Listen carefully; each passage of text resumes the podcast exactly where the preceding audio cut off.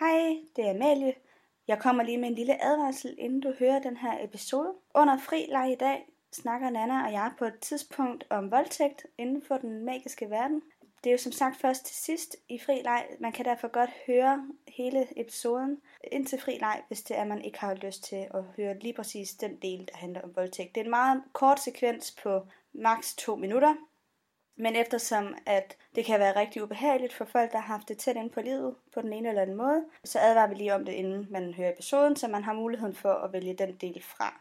Det sker som sagt under øh, fri lejesegmentet, som ligger til sidst i episoden. Ellers så øh, håber jeg, at I får en hyggelig oplevelse med at høre øh, den her episode, som starter nu. Du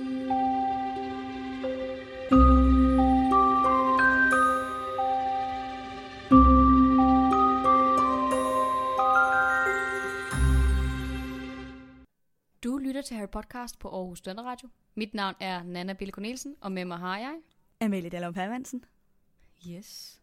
Godt at se dig, er- min ven. Ja, lige både. skal vi fortælle lytterne, hvad der er lige sket, eller skal vi lade det gå hen i det uvisse? Jeg synes godt, vi kan fortælle det. Okay.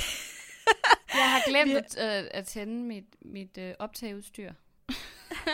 Så vi er lige Vi har optaget øh, denne her episode, som er øh, Glitterik Smørhår, øh, i en halv time, da Nana opdager, at hun ikke har trykket optag. Ja. Ej, det er altså, hvad man kalder lidt surt show. ja. Lige nu føler jeg mig lidt som Glitterik Smørhår. Ja. Ej, ja. det er jo simpelthen sådan noget, der kan ske, ikke? Og det er, jo, det er jo lidt sjovt, fordi vi havde lavet lydprøver og det hele, og testet, alt virkede. Mhm. Og så er det bare lige sådan at trykke, nu gør vi det. At Lige det, præcis. det kiksede lige. Men det er ligesom dengang, da jeg ikke havde sat den rigtige mikrofon til. Ja, der kan bare lige ske sådan et eller andet Ja. ja. kiks, som... Man Det får ikke altid lige tænkt over det. Nå ja, men sådan er det. Vi Ja, ja. skal øh, gennemgå kapitel 6, Glitterik Smørhår, den her gang. Og, Og vi øh, ved jo så, at det bliver en god gennemgang. Det bliver en rigtig god gennemgang, fordi vi har gjort det for anden gang, lige om lidt i hvert fald. ja. ja. Øhm, vil du ikke give et lille resume, Amalie? Jo, det vil jeg. Vi skal jo så til det her kapitel, der er det sjette kapitel i bog 2. Og øh, det starter ud med, at øh, Ron han modtager en scroller fra Molly, som er hans mor. Så møder vi øh, Colin Creevy, som er på årgangen under Harry, samme årgang som Ginny. Og så møder vi sådan for første gang rigtigt Glitterik Smørhår. Vi har jo mødt ham før inde i øh, bogbutikken Florage og Bloods, er det ikke den hedder? Flourish and. Bloods, jo. Ja, det var jo der, hvor han skulle give autograf og få taget billeder og sådan noget. Så det, vi har ikke sådan rigtig mødt ham nu. Det gør vi i Ej. det her kapitel. Det andet, det var en forsmag, og det her, det er sådan the whole nines, vi får af Smørhår, ikke? Det er det. Man får virkelig ham introduceret, vil jeg sige. Mm-hmm. Og så, øh, så er der simpelthen bare hverdag. Der er gået hverdag i den. De her team i- med professor Spire i botanik, og spiser morgenmad og spiser frokost, og ja, altså bare hverdag, som vi andre jo har størstedelen af tiden også, ikke? Jo, lige præcis. Altså, det er jo også det, man kan sige, at øh, 95% af dagen er sådan her. Og så i ny og næ, så sker der noget Voldemort, eller hvad fanden ved jeg ikke. Altså, det, øh, det er jo sådan her, de fleste af os lever vores liv. Men der, det Ja. gør også, der ikke altid er lige så meget at sige, når vi har de her kapitler, som er lidt mere hverdagsbetonet. Men vi skal nok finde noget at sige alligevel. Bare rolig. Ja, ja. Vi kan altid finde noget spændende at snakke om, Lige præcis. hvis vi selv skal sige det. Hvis vi selv skal sige det. Ja, ja, det er derfor, vi Ja. har en podcast, ikke? Jo. Åh, jeg føler mig lidt selv som Glitterik som jeg har lige nu. Ja. Det er også okay i ny Ja. og næ. øhm, skal vi hoppe videre til karaktererne så? Ja, lad os det.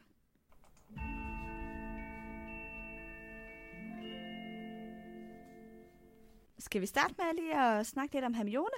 Jamen, det synes jeg godt, vi kan. Jeg synes altså, hun er ret grineren, hvis man kan sige det i det her kapitel. Hun starter ud med at være rigtig sur på Harry og Ron over alt det, der skete med bilen i sidste kapitel. Og så får Ron den her scroller, hvor hun reagerer ret grineren, synes jeg. Så tilgiver hun dem og kommer ligesom videre over det. Og så sker der så det her til sidste kapitel, hvor vi finder ud af, at hun virkelig har et stort crush, eller måske næsten en lille forelskelse i Glitterik Smørhår. Forelskelse tror jeg Øhm. godt, vi kan se. Ja, hun er ret fascineret af ham. Mm. Ron han øh, finder ud af, at hun har lavet små hjerter rundt om alle øh, hans timer i, i hendes skoleskema. Hvilket er sådan lidt, jeg ved ikke, øh, det er sådan lidt umodent, synes jeg. Lidt Men hun, måde men hun er jo også kun 12, kan man sige. Ja, det er jo rigtigt. Altså, det, det er passer sådan- faktisk til alderen. Ja, det vil jeg sige, fordi du, altså, jeg kan da huske tilbage fra min folkeskoleår. Altså lige i den alder, især med sådan kendte mennesker, der havde jeg da også en veninde, som i ny og næ skrev Mrs. McCartney efter Jessie McCartney og sådan noget, jeg ved ikke alt hvad. Og det har jeg sikkert også selv gjort, hvor man forestillede sig sammen med Orlando Bloom, og jeg ved ikke alle mulige alt for gamle mænd. Øhm, så det der, er- altså, det er da en meget realistisk fremstilling af, hvordan man er som ung pige, i den alder i hvert fald, vil jeg Ja. selv mene. Har du ikke også selv Det er- prøvet det? Jo, jeg havde da også plakater på væggene og sådan noget, men jo, det er rigtigt. Det passer jo til en 12-årig, det her. Ja. Det gør det. Det Ja. gør det. Men jeg ved ikke, om jeg nogensinde har været forelsket i en lærer. Det tror jeg altså ikke, jeg har. Det kan jo være, at Nej. lærerne bare ikke var lækre på min skole. Nej, jeg, altså jeg tror faktisk også kun de øh, mandlige lærere, jeg havde, det var nogen, der var ret gamle. Der var ikke lige... Det, det, nej, det, det har jeg heller ikke. Jeg har været for, lidt sådan vild med nogle andre, hvor det har været upassende, men ikke, ikke lige lærere. Ej, hvor sjovt. Og jeg havde også nogle venner øh, lidt senere op i folkeskoleårene, som fik nogle crushes på nogle af vores... Og faktisk nogle, nogle Bill Gille eller et eller andet, men det var unge mænd til kvinder, ikke? Så det mm. var lige øh, den anden vej rundt. Det synes jeg Ja. sker lidt oftere end øh, unge piger og mandlige lærere. Ja, det ved jeg.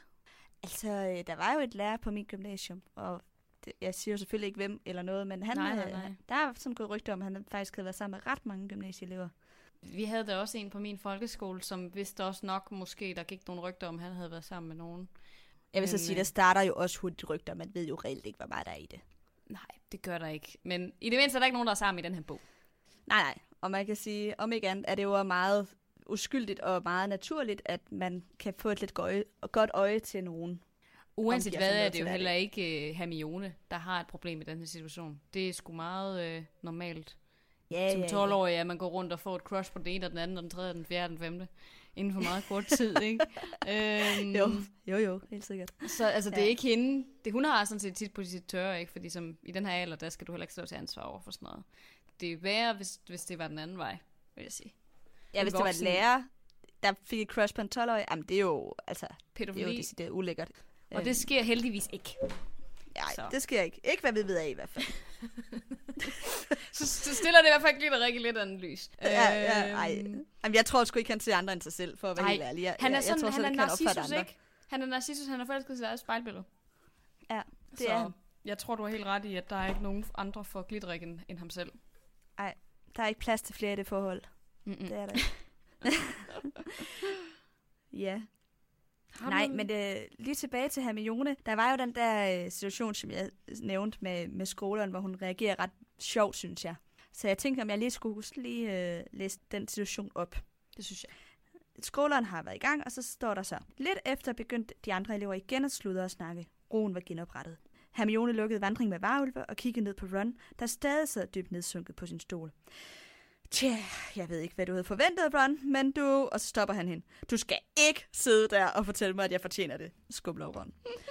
så det, jeg synes bare, den der... Det hele den der... Sådan, jeg kan lige forestille mig, hun laver den der... lyd der klapper sammen. bare sådan... Oh. Ja.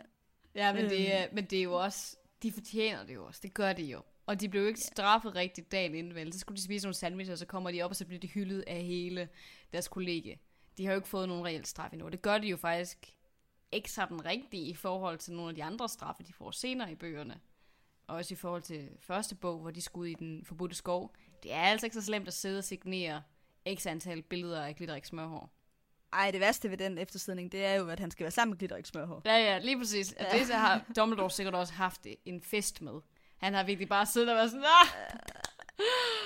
Det har Øh, han, helt sikkert. Men, ja. øh, men nej, det er sgu ikke særlig slemt. Så jeg vil give hende ret. Det var sgu også øh, fortjent.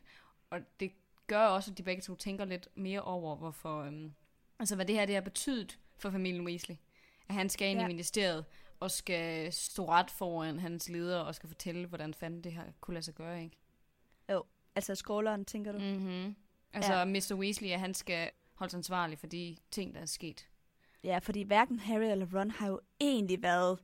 De har ikke haft sådan en rigtig dårlig samvittighed. Det har de ikke. Nej, der Det har været gange, meget let. Der står Ja. et par gange, at Harry han får et stik af dårlig samvittighed, og så forsvinder det med det samme igen. Fordi Ja, ja, så, så... Nå, men så kom der med. Så, ja, altså, ja. Så det her det er første gang, hvor både Harry og Ron sådan, bliver sådan rigtigt... Uh, sådan lidt. Mm-hmm. Man kan lige se det der med, at de sådan krymper sig lidt og tænker, ej, den, den er sgu ikke helt god. Vi ved det godt. Altså. Lige præcis. Og det, Ja. det, var, det var nødvendigt. Jeg kan godt forstå, at hun reagerer på den måde, hun gør. Hun er, hun er lidt deres dårlige samvittighed. Og det er bare sådan, det er. Det er Hermiones ja. rolle i det her. Jeg tænker, skal vi hoppe videre til Glitterik Smør, medmindre du har mere? Ja. Lad os det. Godt. Jeg vil jo våge at påstå, at Glitterik er øh, kapitelstjerne. Og det tror jeg også, han vil. Ja, det tror jeg også, han vil. Han optræder jo i flere situationer. Først så møder vi ham lige inden botanikteamet starter, hvor han kommer gående med professor Spire, som har hænderne bundet helt ind i bandager. Hun har jo øh, forbundet slagpoplen, som kom til skade natten for inden. Og han har så prøvet at hjælpe hende, fordi at han ved jo en masse om eksotiske planter, siger han. Og hvis jeg kender Glitterik ret, så betyder det, at han har været i vejen mere, end han har hjulpet, og måske endda har været skyld i, at hun er kommet til skade. Mm. Så det er meget sjovt. Og der skal han så også belære Harry om, åh, oh, nu ved jeg jo, at nu mødte jeg dig inde i Flores and Bloods, og du har fået storhedsvandvid efter, at vi tog det der billede og kom på forsiden, og jamen, jeg er virkelig ked af, at jeg har fået dig til at tænke de her tanker, for du er bare en dreng, og nu er du helt forskruet og vil bare gerne være berømt, og oh, taste the fame og sådan noget, ikke? Og sådan helt, "Åh, du, du må gøre det på en anden måde, Harry. Det går ikke at lave sådan nogle numre, flyve en bil.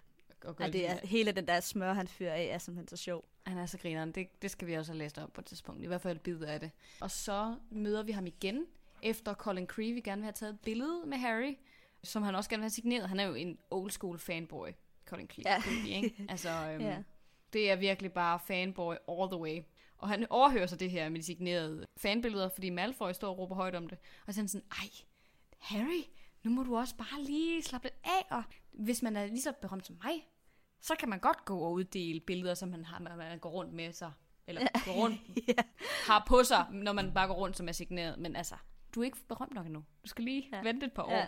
Og så møder vi ham jo så sidste gang til hans første time i Forsvar mod Mørkets Kræfter, hvor han først beder dem om at lave en quiz, bestående af 54 spørgsmål om ham, som man kun kan besvare, hvis man har læst hans syv bøger, hvilket Hermione acer, fordi at hun er dybt forgabt i ham. Og så har han jo så det her bur med pixie som han åbner, og så udsætter hele den der klasse for. Hvorefter han så stikker af, fordi at han bare ikke kan finde ud af at håndtere det overhovedet. Den bedste scene, det er den her, hvor der er en pixie der tager, han, han skal til at lave sådan en besværgelse, som ikke virker. Og så er der så en af de der pixie der tager hans tryllestav og kaster den ud af vinduet, og så er han bare Ja. sådan lidt, jeg ved ikke, hvad jeg skal gøre. Jeg er Ja. ja. Jeg tror faktisk, han dykker ned under skrivebordet, gør han ikke det? Og så stikker han af til sidst. Ah, det er Ja. ja. simpelthen ja, man så... finder øh, virkelig ud af, at han er komplet udulig. Altså, Ja, men han er så sjov. Han er bare så grineren. Og han er så, så, ma- så meget for meget, at det er virkelig sjovt. Mm-hmm. Han er det er virkelig... sjældent, man møder personer, der er så meget for meget. Altså, mm. Mm-hmm. Han er virkelig comic relief, der vil noget. Han er så opblæst. Super arrogant. Det er så fedt. Altså, vi bliver nødt til at tage en af de her ting, som han, øh, han siger til Harry. Med at han skal lige, lige tage sig lidt sammen med alt det der fame. Det, det klæder ikke en ung mand at gå så er meget det op i der, hvor han øh, har fået taget billeder? Du vil læse op med øh, Colin? Øhm, nej, jeg tænker at tage den første. Ja, øh. det der inde botanik. Lige præcis. Lige Ja. præcis.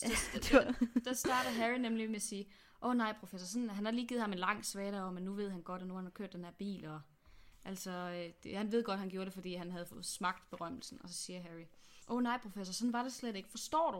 Og så siger Glitterik, Harry, Harry, Harry, sagde Glitterik uanfægtet og tog fat i hans skulder. Jeg forstår dig jo udmærket. Det er ganske naturligt, at vi har mere, når man først har fået en lille forsmag på berømmelsen, og jeg bebrejder mig selv for at være skyld i det. Det måtte jo stitte til hovedet. Men forstår du, unge mand, man kan ikke begynde at flyve rundt omkring i biler for at få opmærksomhed. Du skal bare tage lidt mere med ro, ikke sandt? Der er masser af tid til at blive kendt, når du bliver ældre. Ja, jeg ved godt, hvad du tænker. Jeg kan sagtens stå her og give gode råd, når jeg selv er internationalt kendt troldmand med mit på det tørre. Men da jeg var 12 år gammel, var jeg lige så stor nul, som du er nu.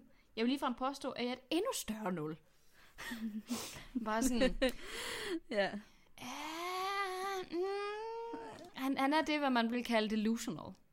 Ja, ja, ja, ja. Han er virkelig altså, så langt ude. Altså, han, han nævner også to gange i det her kapitel, at han har vundet Alfaheksens pris for super smilet fem gange i træk. Hele den der, så lige den der sætning, den bliver nævnt mm. mindst to gange i det her kapitel. Jamen, det gør det. Men jeg tror faktisk også, det er noget af det, han er allermest stolt af. Fordi han ved godt, at det der med varulvene og alt det der pis, det er løgn. Men, ja. øh, men det der med smilet, det er det mindste rigtigt. Det har han ikke fusket sig til. Han har vundet den der skidepris fem gange, fordi han er lækker. Ja, ja, det er jo bare det, det handler om. Og det er nok også ja, netop det, han går mest op i. Ja, Det, det er bare det, så det komisk. er virkelig grineren. Han er Jeg ved ikke, om vi også lige skulle tage et mere af ham. Det der, hvor han, øh, han afbryder Harry og Colin med det der billede. Gerne. Så siger han, øh, lad mig give dig et godt råd, Harry, sagde Glitterik i en faderlig tone, i det de trådte ind i forhallen. Jeg reddede dig faktisk derude med lille Creepy. Eftersom jeg kom med på billedet, blev du reddet fra at få et rygte som en værre pralhans. Det var så ironisk. Sådan, Oh. jeg reddede dig lige fra en situation, som Harry på ingen måde havde bedt om. Og så fra at være en værre pralhals, hvad fanden er du så ikke selv? Ja, ja. Ej, han er simpelthen bare så skøn. Men jeg synes, det bedste, det aller, allerbedste, det er den der quiz, som han giver dem. Som bare er så irrelevant for alt, der har noget at gøre med forsvar mod mørkets kræfter. Ja, ja. Hvad er min fødselsdato og sådan noget? Det, Hvad er min Ja. største drøm? Og så de svarmuligheder, ikke? Hvor han bare sådan, altså, hvad fanden er det, det er? Hvad fanden er det, er? Det er simpelthen så fantastisk. Det er noget af det mest komiske overhovedet i den her... Altså, det er hans svar til det der. Lad mig lige se, om jeg kan finde ja. det. Altså, siger- han spørger om det der med, hvad hans hemmelige drøm er. Ja. Og så er det kun Hermione, der kan huske Lige det præcis, fra en af bøgerne. præcis. Så står der så. Men frøken Hermione Granger kender min hemmelige drøm om at befri denne verden for ondskab, samt at markedsføre mit helt eget mærke i hårplejeprodukter. Ja. Ej, Og selvfølgelig har han en drøm om at lancere sit eget værk i hårplejeprodukter. Altså. Selvfølgelig har han det. Ej, men han Ej, er bare øh. så sjov. Men jeg har lidt mere til ham, når vi kommer Ja. senere hen i øh, episoden. Så øh, jeg tænker, at vi bare Ja, vi lukker den ned her. Vi lukker Ja. den ned her, så tager vi den op igen lidt senere. Okay. Så synes jeg også lige, det er vigtigt at nævne øh, Colin Mm. Creepy, som vi møder i det her kapitel. Og øh, jeg har faktisk gået dybt med ham til fri leg, så jeg vil heller ikke, jeg synes ikke, vi skal snakke for meget om ham nu. Men jeg synes, det er vigtigt lige at nævne, at han er en karakter, som får, øh, får lov at komme ind her, og faktisk får ret stor betydning i den her bog. Mm-hmm. Især i den her bog, vil jeg sige. Øh, og han virker umiddelbart ret irriterende, men også lidt sød. Altså, jeg synes mm. faktisk også, han er ret sød. Ja, Øh, det er sådan en, en sød måde, han er fan på. Jamen, det er jo det der med, når, jeg, igen, når man selv er i den der alder, jeg ved aldrig, hvad jeg skal sige, hvis jeg støder på nogen, som, som Det ved jeg heller ikke nu. Nej. Nej, det gør jeg heller ikke. Altså, men det er sådan, du ved, enten så kan man helt lukke sammen, og ikke vide, hvad man skal sige, og slet ikke sige noget som helst. Det plejer jeg typisk at gøre. Så står jeg bare sådan, jeg ved ikke, hvordan jeg skal reagere på det her. Jeg, jeg gør bare som om, at jeg er ligeglad. og, og så Ja. virker man ikke særlig fanagtig. Eller også, så kan man bare snakke helt vildt meget. Og det er det, han gør. Ja. Han går i en helt anden grøft, hvor man bare forestiller, indtil at man bare tænker, okay, vedkommende tror jeg er sindssygt nok. Øh, der er jeg 100% Colin i den Er der. Ej, men, ja, det er jeg så meget. Ej, hvor har jeg været i mange akavede situationer. Altså, ikke fordi jeg møder så alle mange kendte, men det der med, hvis jeg møder nogen, jeg ser op til på en eller anden Mhm. måde, jeg bliver så akavet, og så rappler jeg bare løs, altså. Ja. Ej, kan du ikke huske den der gang med ham, der er min forelæser, som jeg var lidt fascineret af? Og jeg så kom til at, og jeg skulle til, til sådan et møde med ham, og så min afgangsreplik, da jeg går ud fra det der mødelokale, det er, vi ses til foråret! Fordi jeg ikke lige kunne finde ud af, hvordan jeg skulle sige farvel. det var så kikset. Ej, og han Få det til at bare, fremstå værre, end det virker. Ej, ja, det kan godt være, men jeg, det, er bare, det var virkelig et pinligt øjeblik i mit liv, det der. Uh, og hver gang jeg ser den der forelæser, så, så prøver jeg bare at skjule mig, fordi jeg tænker, han må synes, jeg er verdens mest underlige kvindemenneske på hele jordkloden. Altså. Åh, ja. Jeg ved, så har du ikke sendt dine trusser i et brev eller et eller andet. Ej, det kunne jeg aldrig finde Jeg på. ved, om man kan det i magiens verden. Jeg ved, om de vil tillade det på Hogwarts. Det ved jeg ikke. Om man, de vil tillade, at man sendte dem ud af Hogwarts. Det vil de. Nej, det har jeg ved Gud aldrig tænkt på. Det tror jeg ikke er en ting, man kan eller gøre. Eller Nej, noget. men hvis man kan være så stor fan, så kan man vel også finde på at gøre sådan nogle mærkelige fan-ting. Ja. jeg synes, vi skal lukke den ned. Det gør du, jeg skal lukke den ned. Ej, men, men, jeg, men jeg, jeg, igen, som sagt, jeg tror, jeg er mere over i den der, at jeg simpelthen ikke aner, hvad jeg skal sige. Så er jeg bare sådan, hej, jeg kan godt lide det, du laver. Det er godt. Så Må jeg få et billede? et par trusser bagved, bagefter. Ja. så skrive min, min roman på dem. Ja. Mm. Nå ja, nå ja. Nå ja. Men øh, hvordan kommer man lige videre fra den, ikke? Så går vi videre til den magiske verden. Ja, lad os det. Woohoo!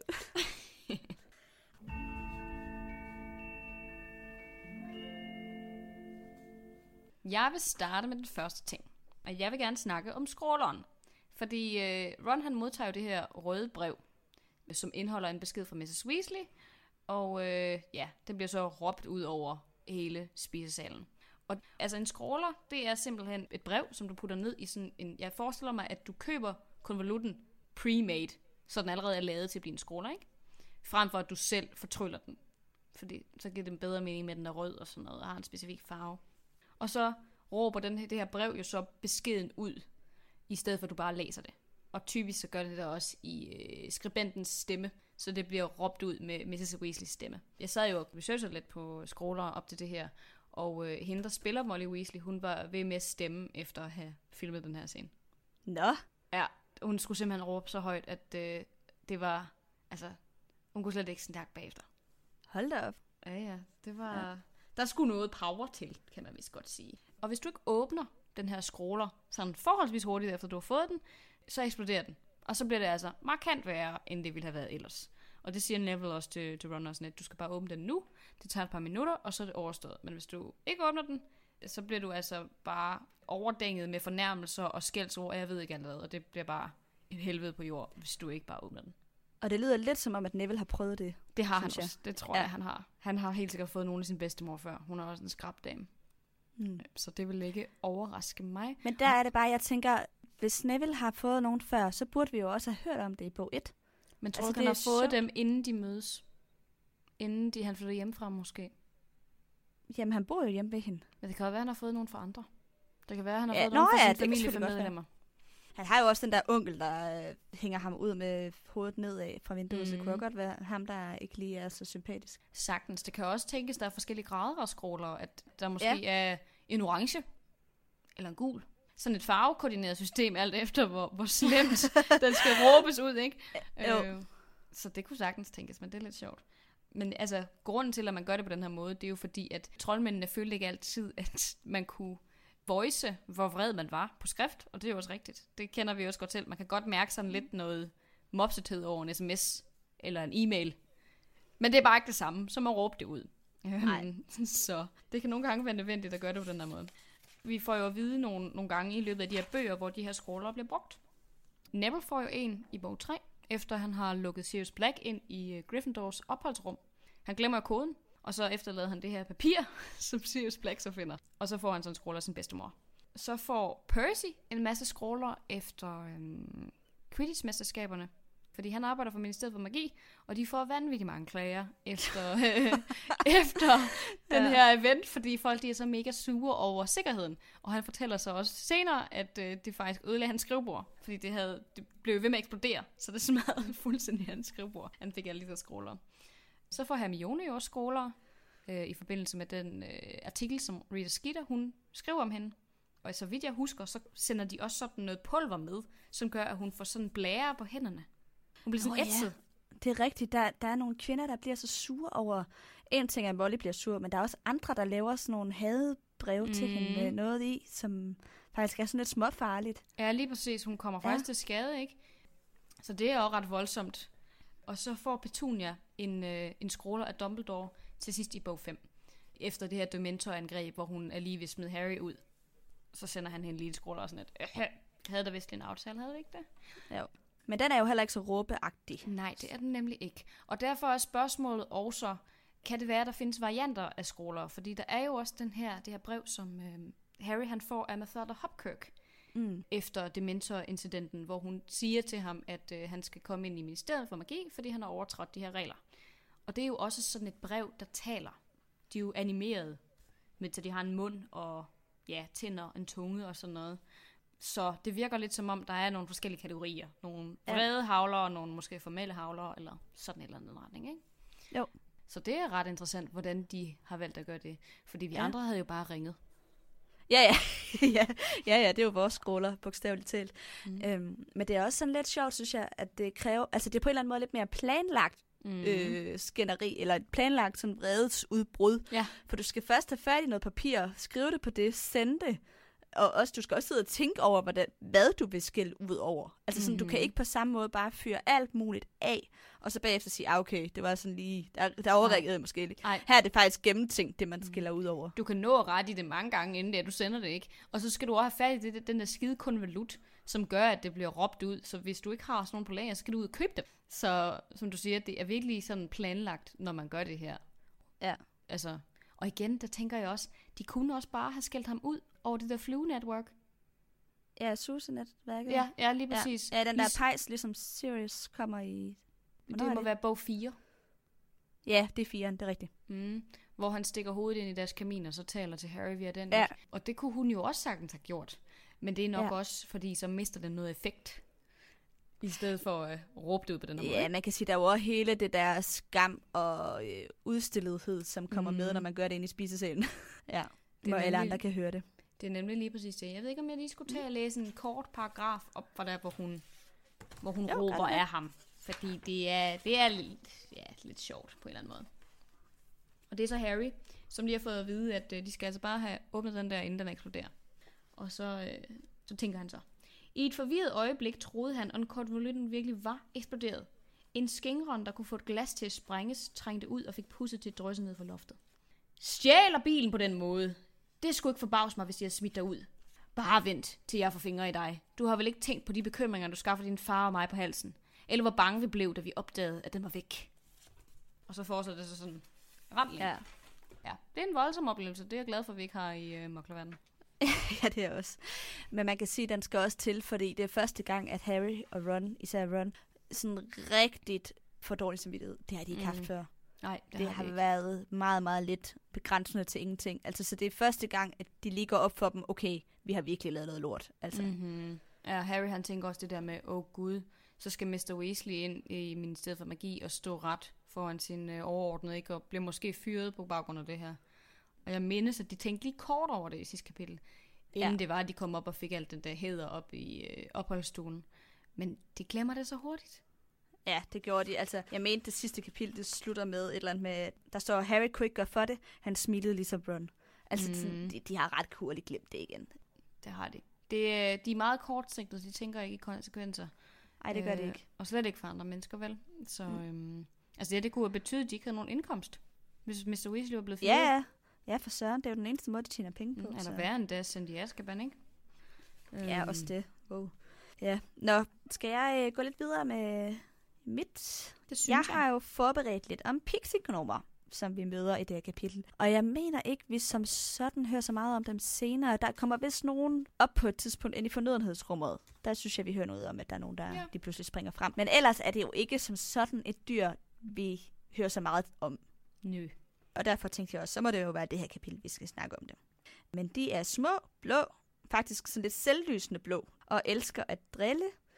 De kan kun kommunikere med andre pixeknomer. De kan kun kommunikere med hinanden.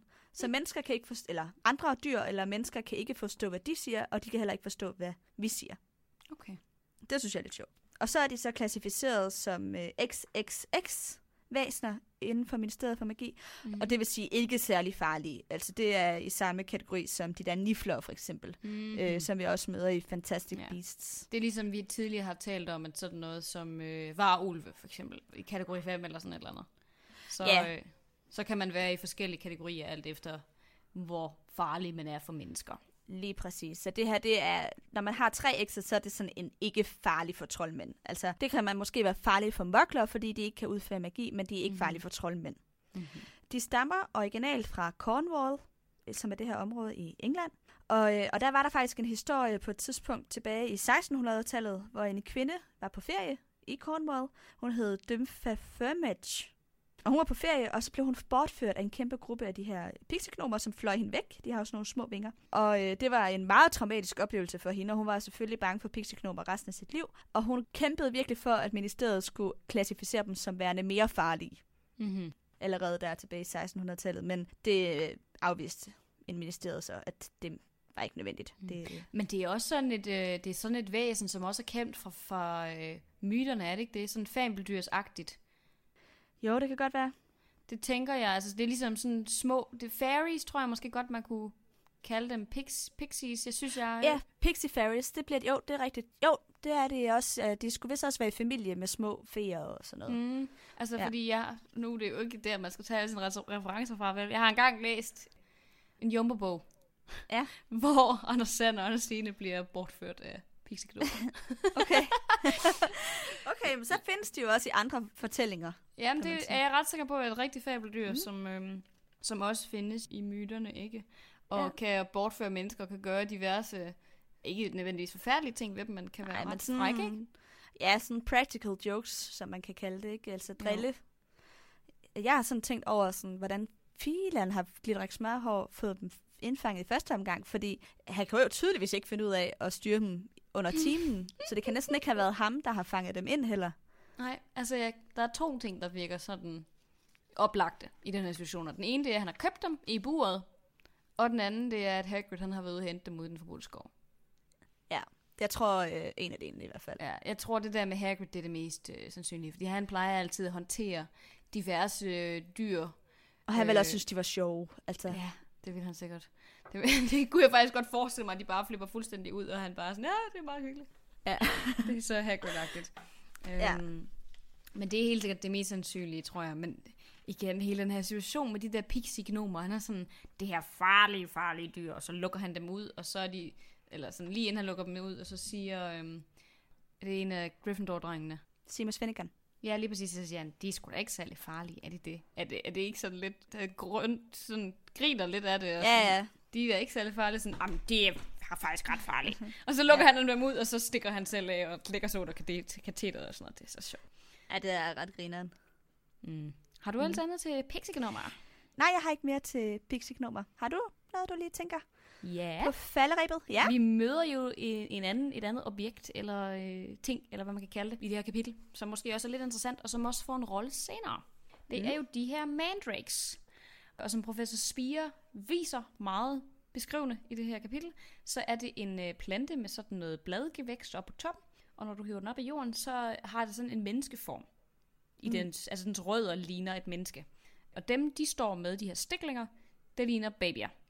Og når du hiver den her plante op af jorden, så begynder den at skrige. Og øh, et skrig fra den her mandrake-plante kan slå et menneske ihjel, hvis den er voksen, og hvis den er en baby endnu, ligesom det de står med, så kan man blive slået bevidstløs. Og det er jo egentlig ret interessant. Jeg mener, at Neville han bliver slået bevidstløs. Ja, det er kun i, i filmen, tror jeg. Ja, At han besvimer Men det, kunne jeg, det sker det kunne ikke jeg bare bogen. huske, da jeg sad og læste den, og tænkte, hvorfor besvimer han ikke? Ja. det tror jeg kun er i filmen. Jamen, At, det, øh, tror, det har du helt ret i, fordi det står der jo ikke, men jeg var bare sådan, er det noget, jeg har bildt mig selv ind? Eller sker ja. det rent faktisk på et eller andet tidspunkt? Ja, fordi de får jo de her øh, ørepuffer, eller hvad kalder man det? Ja, Earmuffs. ørevarmer Ørevarmer, altså ja, lige nogle- præcis. Og jeg elsker, at de alle sammen er sådan, de skal ikke have dem, som er lyserøde, og Ja. sådan Og plysset. Ja, lige præcis, plysset. Det skal de i hvert fald ikke. Det er godt nok, uh, uh, uh nej. Ja, Lyserødt. det var det mest pinlige i hele verden. Hold da ja, op. men bare sådan, ja. Yeah. Hvis man har det godt i sin seksualitet, så er det ikke så slemt. Nej, så kan Øhm. man altså godt have sådan en på, ja. Ja, men jeg kunne forestille mig faktisk som 12-årig, jeg nok heller ikke havde synes, det var sjovt at have lyserødt på, fordi jeg kunne faktisk ikke særlig godt lide den farve. Men nok om mig. Ja. De her mandrakes, de ligner jo små mennesker. Men vi får at vide, at de faktisk også lidt gennemgår sådan et menneske. Altså, de, de lever også lidt ligesom mennesker på en anden måde. Mm. Fordi de starter ud som de her babyer, og så bliver de på et eller andet tidspunkt sådan lidt mere moody og hemmelighedsfulde som teenager. Ja. Så fortæller Hagrid på et tidspunkt, at de også kan få bumser. øhm, når de er lidt ældre, så holder de en stor fest på et tidspunkt. Det får vi også at vide i den her bog. At planterne simpelthen fester. Ja. Ja. Og når de er voksne, så flytter de ind i hinandens potter. Ja. Så begynder de at flytte sammen. Og så ved man, at så er de modne til, at man kan hakke dem i stykker. ja. så, kan vi, så kan vi bruge dem. så kan vi bruge dem. Så kan vi hakke dem i stykker og putte dem i en, øhm, i en elixir, ikke? Ja. Og øh, vi får jo så at vide, at øh, de her mandrakes, de bliver brugt senere i bogen til den her elixir mod forstening. Så det bliver jo ret nødvendigt, at de vokser sig store og stærke forholdsvis hurtigt. Og mandrakes, det er jo også en lægeplante fra virkelighedens verden. De findes også Nå. i virkeligheden. Findes de? Ja, det gør de. Og de har været kendt i øh, hundredvis af år. De er typisk blevet brugt som noget smertestillende eller noget beroligende middel til, hvis man skulle operere for 100 år siden. Ikke? Hvor vokser de henne i Jamen, boldverdenen? de, de vokser øh, i Europa og i USA, og jeg tror faktisk også, de Nå. vokser i Asien.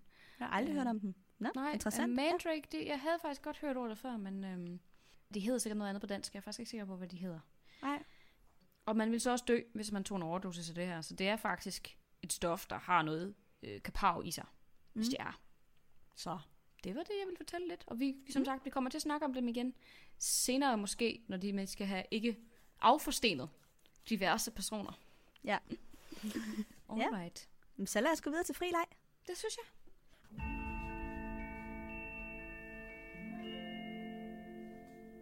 Jamen, jeg har jo forberedt lidt om øh, Colin Creevy, som jeg møder i det her kapitel. Mm.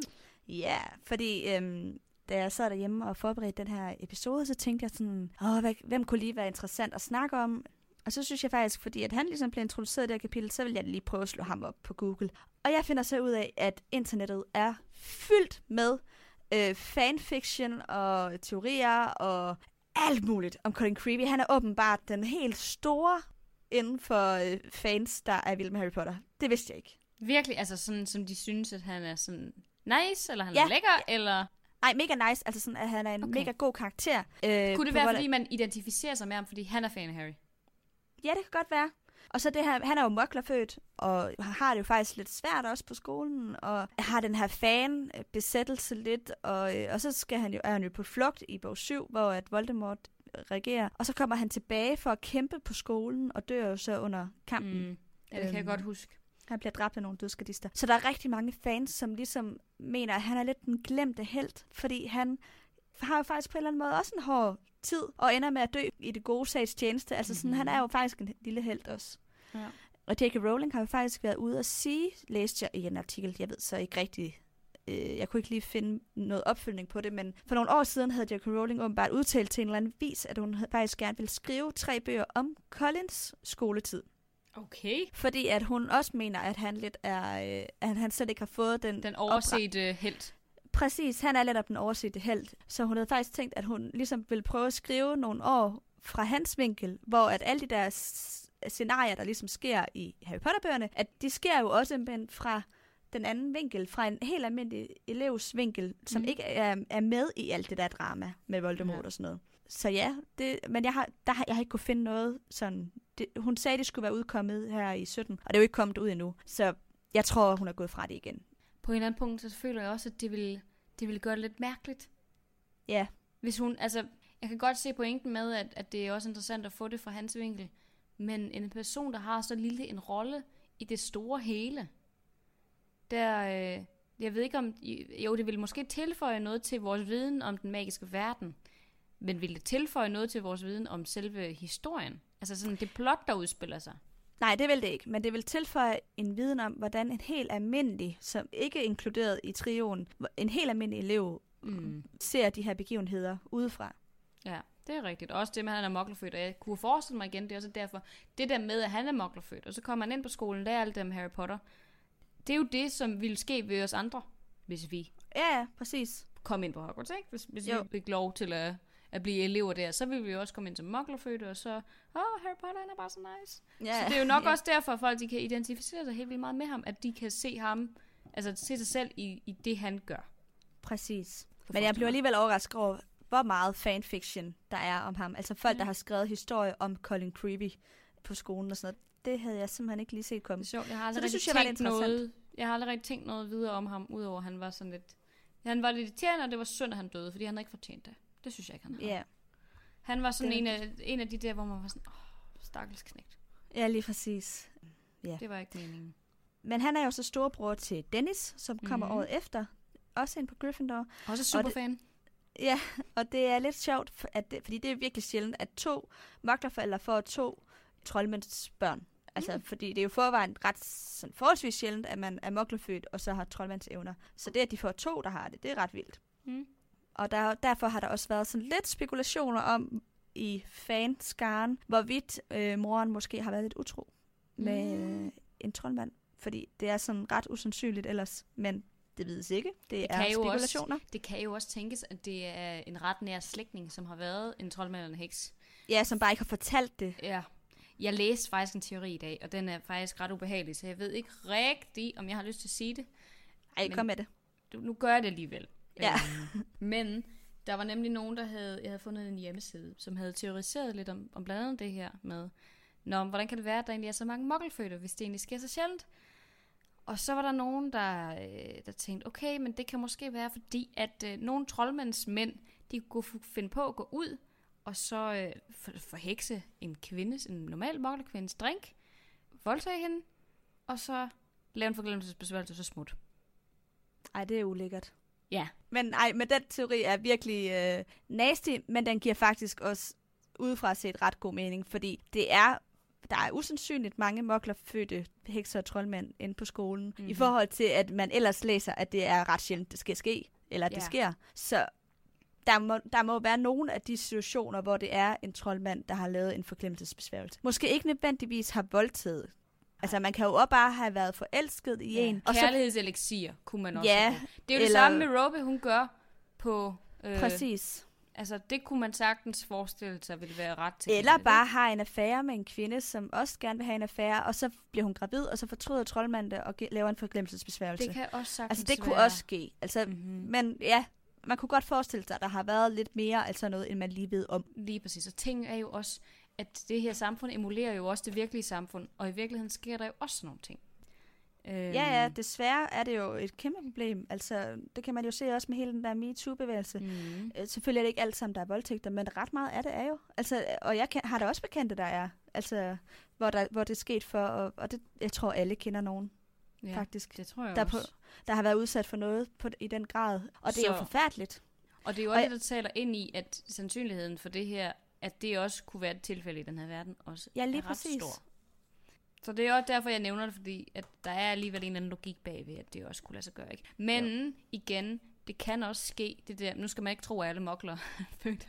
De er øh, resultatet af, af noget som helst voldtægtsagtigt, vel? Men der er jo også mange af dem, som så har de måske en onkel, eller mm. en grandtante, eller et eller andet, som har været en troldmand.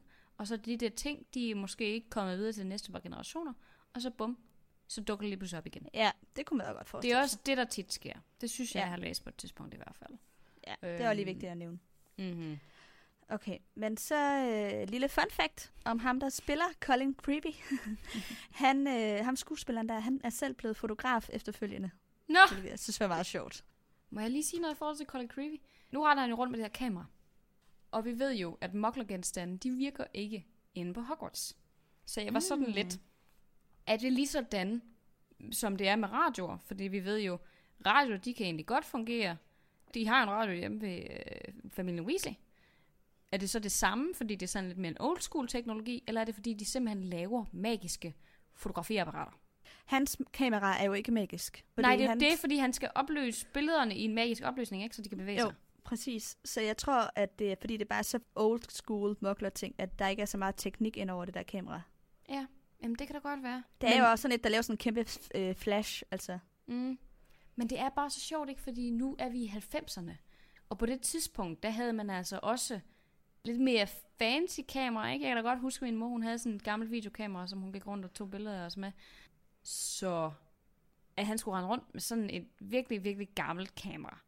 Det virker bare mærkeligt, at han skulle have taget det med fra Moklervand, og han skulle vide, at den teknologi Ja, ikke Det er fungerede. rigtigt. Der er lige en løs tråd der. Men Det kan jo være, at han har ved. købt det på Diagonalstræde, og de bare Det sælger selvfølgelig godt være. kameraer, som ikke er magiske på den måde, men at man så kan købe magisk opløsning til dem. Ja, det kan selvfølgelig være. Fordi Mrs. Weasley, hun har jo ikke købt sin radio nede i en moklerbutik. Nej, det er rigtigt. Det kan tænkes. Ja, ikke? Er det, vil Ja. det ikke være den mest logiske løsning, at han simpelthen har købt det i en Jo, troldmandsforretning? jo, det tænker jeg. Okay, Ja. så har vi det. Så er vi den klar. Så er vi styr på det i hvert fald. Nå, men så er der også lige to små fanteorier, som jeg lige hurtigt vil nævne, og det er ikke nogen, vi behøver at diskutere i lang tid. Men der er øh, nogle fans, der mener, at øh, Colin Creevy han bliver til et spøgelse, efter han dør på Hogwarts. Ligesom øh, Hulkende Hulda. Mm. Og det, er jo, det kan man jo så diskutere, hvorvidt man tror, at han vil vælge den løsning eller ej. Det er der nogen, der mener. Andre mener, at han vil gå i døden med fred. Ja, det, jeg ved ikke rigtig, hvad jeg selv tror. Jeg, jeg, jeg tror ikke lige... Jeg kan ikke rigtig lige se, hvorfor han skulle vælge at blive et spøgelse. Og derfor Nej. tænker jeg, at han ikke bliver det. Altså, jeg tænker... Umiddelbart synes jeg jo, at han virker som en glad nok dreng, ikke? Han virker jo ikke som en, der øhm, som er øh, meget depressiv, eller noget den. Han har det helt sikkert hårdt, ligesom de næsten alle sammen har det i løbet af de her år, fordi det er en meget hård periode at vokse op i som barn, ikke? Men jeg tror, det der kunne tale for, at han kunne være et, blive et spøgelse, det vil være, at han føler så stærk en tilknytning på, til Hogwarts, på samme måde som Harry gør, og at det måske vil glæde ham at få lov til at se de nye elever komme Ja. ja. og, og bo på skolen, og måske også ville kunne få lov til at se Harry igen, eller Ja, et ja. eller så andet. skulle det være sådan noget i den retning. Ja, det Ja. ville også være det, der skulle overbevise mig, fordi jeg synes ikke, han virker som en person, der vil nødvendigvis have det lige så stramt med at skulle smutte som hulkende hulter. Hun opdagede jo slet ikke, hun var død nærmest, gjorde hun vel? Nej, det der, hun kom jo, valgte jo selv at tage tilbage som spøgelse for at kunne øh, jage Hævne sig, ikke? Ja. ja. dem, der har mobbet hende, ikke? Jo. Og så en anden teori, og det er faktisk den, der er mest udbredt blandt fans og øh, mest omdiskuteret teori. Og det er, at Colin Creevys fascination af Harry i virkeligheden bunder i, at han er forelsket i Harry. Fordi... Jeg synes tit, vi har sådan nogle her, der er... Øh, ja, ja, folk der er forelsket i hinanden, det er rigtigt. Men argumentet er, at øh, Colin Creevy konstant gennem hele den her bog bliver sammenlignet med Ginny, som vi ved er forelsket i Harry. Ja. Og Ron han nævner også i det her kapitel et eller andet med, at uh, det kan være, at ham, Colin og Ginny kunne lave en uh, Harry Potter fanklub sammen. Mm. Eller sådan et Der, hvor han så siger, det håber jeg ikke Glitterik hører. ja, Glitterik må ikke høre ordene. Ikke høre det her. Ej. øhm, jeg ved ikke, om jeg tror... Altså, igen, han er også kun 11 år. Altså, mm. Det er også hurtigt at være på den måde så mm. forelsket i nogen. Jeg han synes også, er det selvfølgelig, men vi det er jo ikke noget, de andre drenge tænker over. Nej. Jeg synes også, vi bør sammenligne ham med Rons fascination af Victor Crumb. Fordi der er det faktisk lidt den samme yeah. situation, vi står i, hvor Ron han også er sådan, ej, jeg skal bare have ham til at signere det her, og oh my god, og Victor Crumb. Altså lige op indtil han så begynder at date Hermione. Ja, ja. Der er han jo, der er han jo lige så crazy med Victor Crumb, som, som, som Colin, Colin Creevy er med Harry nærmest, ikke? Altså der er jo. så lige et par år mere. Han er så tre år ældre, så det kan være, det er lidt mere nedtonet. Men hvis det havde været Ron, der som 11-årig mødte Victor Crumb, så ville det måske være lidt anderledes. Mm. Altså det er også der med igen, nogle gange er det jo oplagt at begynde at læse nogle forhold ind i, i, imellem de her karakterer. Men jeg synes heller ikke, man vil gøre det nødvendigvis bare fordi. Nej, nej. Jeg har det også indrettet sted sådan lidt, jamen, det er da også fint nok, hvis han er, men jeg kan, ja, ja. det er ikke noget, jeg som sådan det vil ikke ændre mit syn på Colin overhovedet. Altså, det er sådan, om han er bare... Ja, jeg ved ikke. Jeg synes, den er så lidt uinteressant faktisk, for at være helt ja. ærlig, den her teori. Jamen, sådan, det vil jeg ikke Jeg synes, det er mere interessant at diskutere, hvorvidt han bliver et spøgelse eller ej. Fordi det handler lidt mere om sådan noget eksistentielt i forhold til, hvem er vi som mennesker. Hvem der bliver forelsket hvem, er sådan lidt mere sådan sladerdelen ja. øh, på en eller anden det måde. Det vil jeg give dig ret i. Altså, jeg vil også... Øh jeg, jeg tror heller ikke nødvendigvis, at køber den. Og selv hvis det er, så er det jo fint nok. Men han får ham ikke, det gør Ginny. Ja, ja. Det er det andet medlem af fagklubben. Øhm. Ja. ja. Men altså, det er da meget interessant. Men jeg også... tror også, det bunder i det hele den der med, hvorfor er der ikke flere homoseksuelle med ja. i Harry Potter-universet? Hvorfor hører vi ikke om flere? Fordi der mm. er jo helt sikkert flere af dem, der er homoseksuelle. Selvfølgelig. J.K. Rowling har bare valgt, at det ikke er det, der skal være i fokus. Ja, seksualitet, øh, seksualitet er generelt ikke ja, noget, generelt. der sådan bliver dækket. Og hvis det gør, så bliver det på den der underliggende måde, ligesom med Remus Lupin, at han, det skulle være en Præcis. metafor for at have AIDS og sådan nogle ting, det der med vandvarme. Ja, ja, så bliver det øh, sådan noget der. Ja. Det kan vi tale om, når vi kommer til bog 3. Ja. Alright. Så vil jeg hoppe videre til mine to teorier. Ja. Fordi nu har jeg fisket lidt. Fordi jeg var også sådan, der er sgu ikke så meget, der er sådan helt vildt og voldsomt i det her kapitel. Så lad os finde noget, der er vildt og voldsomt. Den første teori, det er, at J.K. Rowling og Rita Rivjern, Mr. Skeeter, er den samme person. Nå. Ja. Er hun ikke, er J.K. Rowling ikke Hermione? Jo, men det, det, altså, det er jo sådan en her, som i, at Harry Potter er virkeligt. Og, øh, men, men lad mig lige, lad mig ja, lige ja, ja. udfolde den for dig. Ja.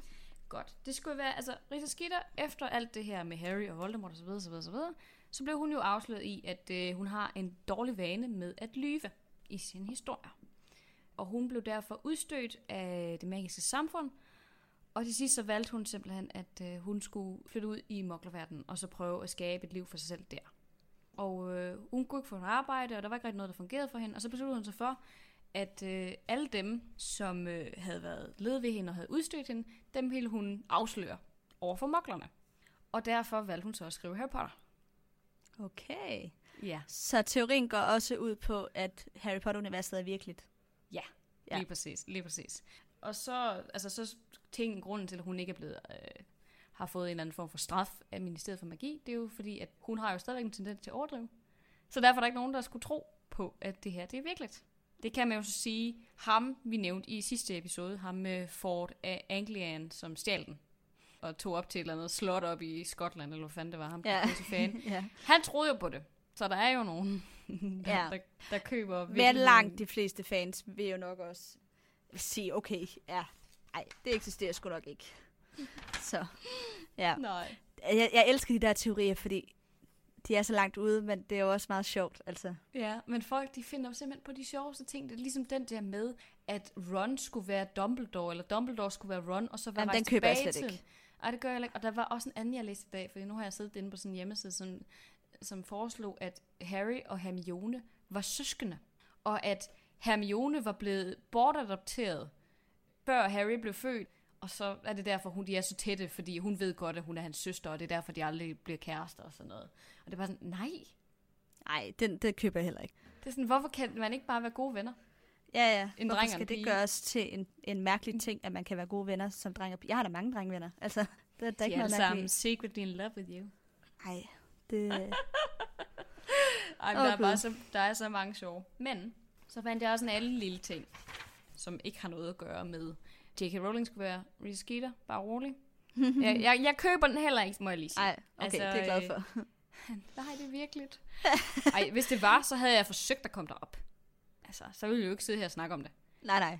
Så Så ville jo vi... rent faktisk gjort noget for at komme ind til den magiske verden, ikke? Lige præcis, lige præcis. Men nej, det handler om glitterik smørhår. The one and only. Fordi uh, J.K. Rowling, hun har en fætter, som hedder Ben Rowling.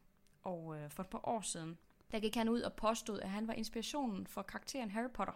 Han sagde det her, jeg har skrevet ned. When I read the first Harry Potter book, my jaw dropped. It was uncanny, far more than a coincidence. I know Joe based the character on me.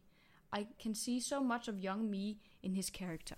Og han påstod, at de havde siddet sammen, da de var børn, og så havde hun, han fortalt om sin skolegang, og hun havde været dybt fascineret af det og sådan noget.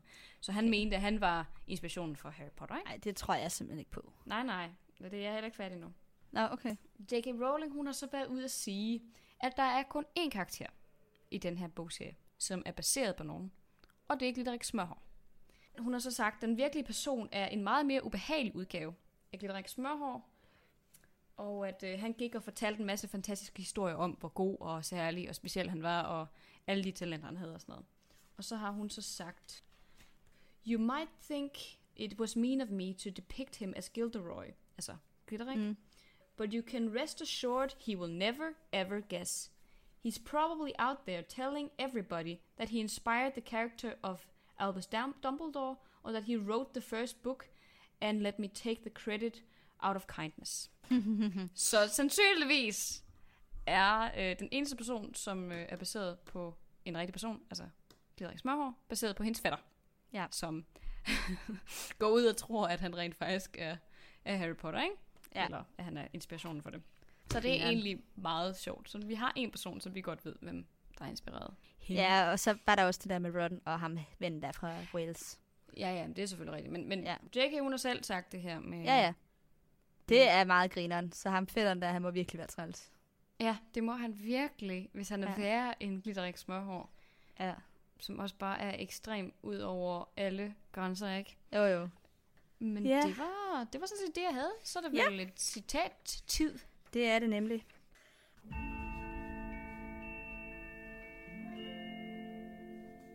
I dag tænker jeg lige, at i sted... normalt så plejer vi faktisk at tage nogle citater sådan lidt til sidst i kapitlet. Mm. Men jeg har tænkt lidt på, måske lige i dag, at tage et så lidt mere i midten, som mm. er øh, Justin Finch Fletchley, der øh, kommenterer på, hvem Harry, Ron og Hermione er, fordi de skal arbejde sammen i botaniksteamen. Og indtil nu, der er det jo meget sådan deres egen oplevelse af, hvordan andre ser dem, som vi hører om. Og så kommer han lige ind med sin oplevelse af, hvad, hvem de hver er. Det synes jeg bare er meget interessant. Og han siger, jeg ved selvfølgelig udmærket godt, hvem du er, den berømte Harry Potter. Og du må være Hermione Granger, klassens nummer et. Hermione strålede som en sol, da hun fik et håndtryk. Og Ron Weasley, var det din flyvende bil? Ja, det er Ron meget, så ikke er sjovt. nej, det er meget sigende, ikke? Det der med, at Ron han bare er den normale i den flok. Han er den normale, og han er den, der ikke er kendt for at være sådan den, der udmærker sig. Enten ved at være berømt, eller ved at være god i klassen, ikke? Han er sådan Lige lidt den der præcis. fjode til sidst. Nå, hvad var det? Var det Weasley? Hvad var det? Altså, Lige og det er jo præcis. også noget, der kommer går igen, hvad, hvorfor at han har lidt dårlig Ja, selvtillid. øh, Det er, det. Han, det er helt sikkert noget, han skal arbejde videre med, ikke? Fordi det er da også hårdt at have så fancy-pansy venner, og så skulle være den, der ikke øh, ja, udmærker sig, som du siger. Ja. Men det kan godt være, at det var det for den her gang så. Det tror jeg, det var. Så ses vi jo igen om nogle, noget tid og laver Om, episode om ikke så lang tid, faktisk jo. Nu flytter jeg jo snart tilbage til Aarhus. Ja, det bliver så dejligt. Jeg glæder mig til at optage med dig igen face to face og ikke over en computer. Lige præcis. Det er, så slipper vi i hvert fald for nogle tekniske problematikker. Ja, det bliver dejligt. Det Også det bare at se og sådan rigtigt igen. I det fysiske. I, I det fysiske. I kødet. Ja. tak for i dag, Nana. Tak lige mod, Amalie. Hej hej. Hej. thank you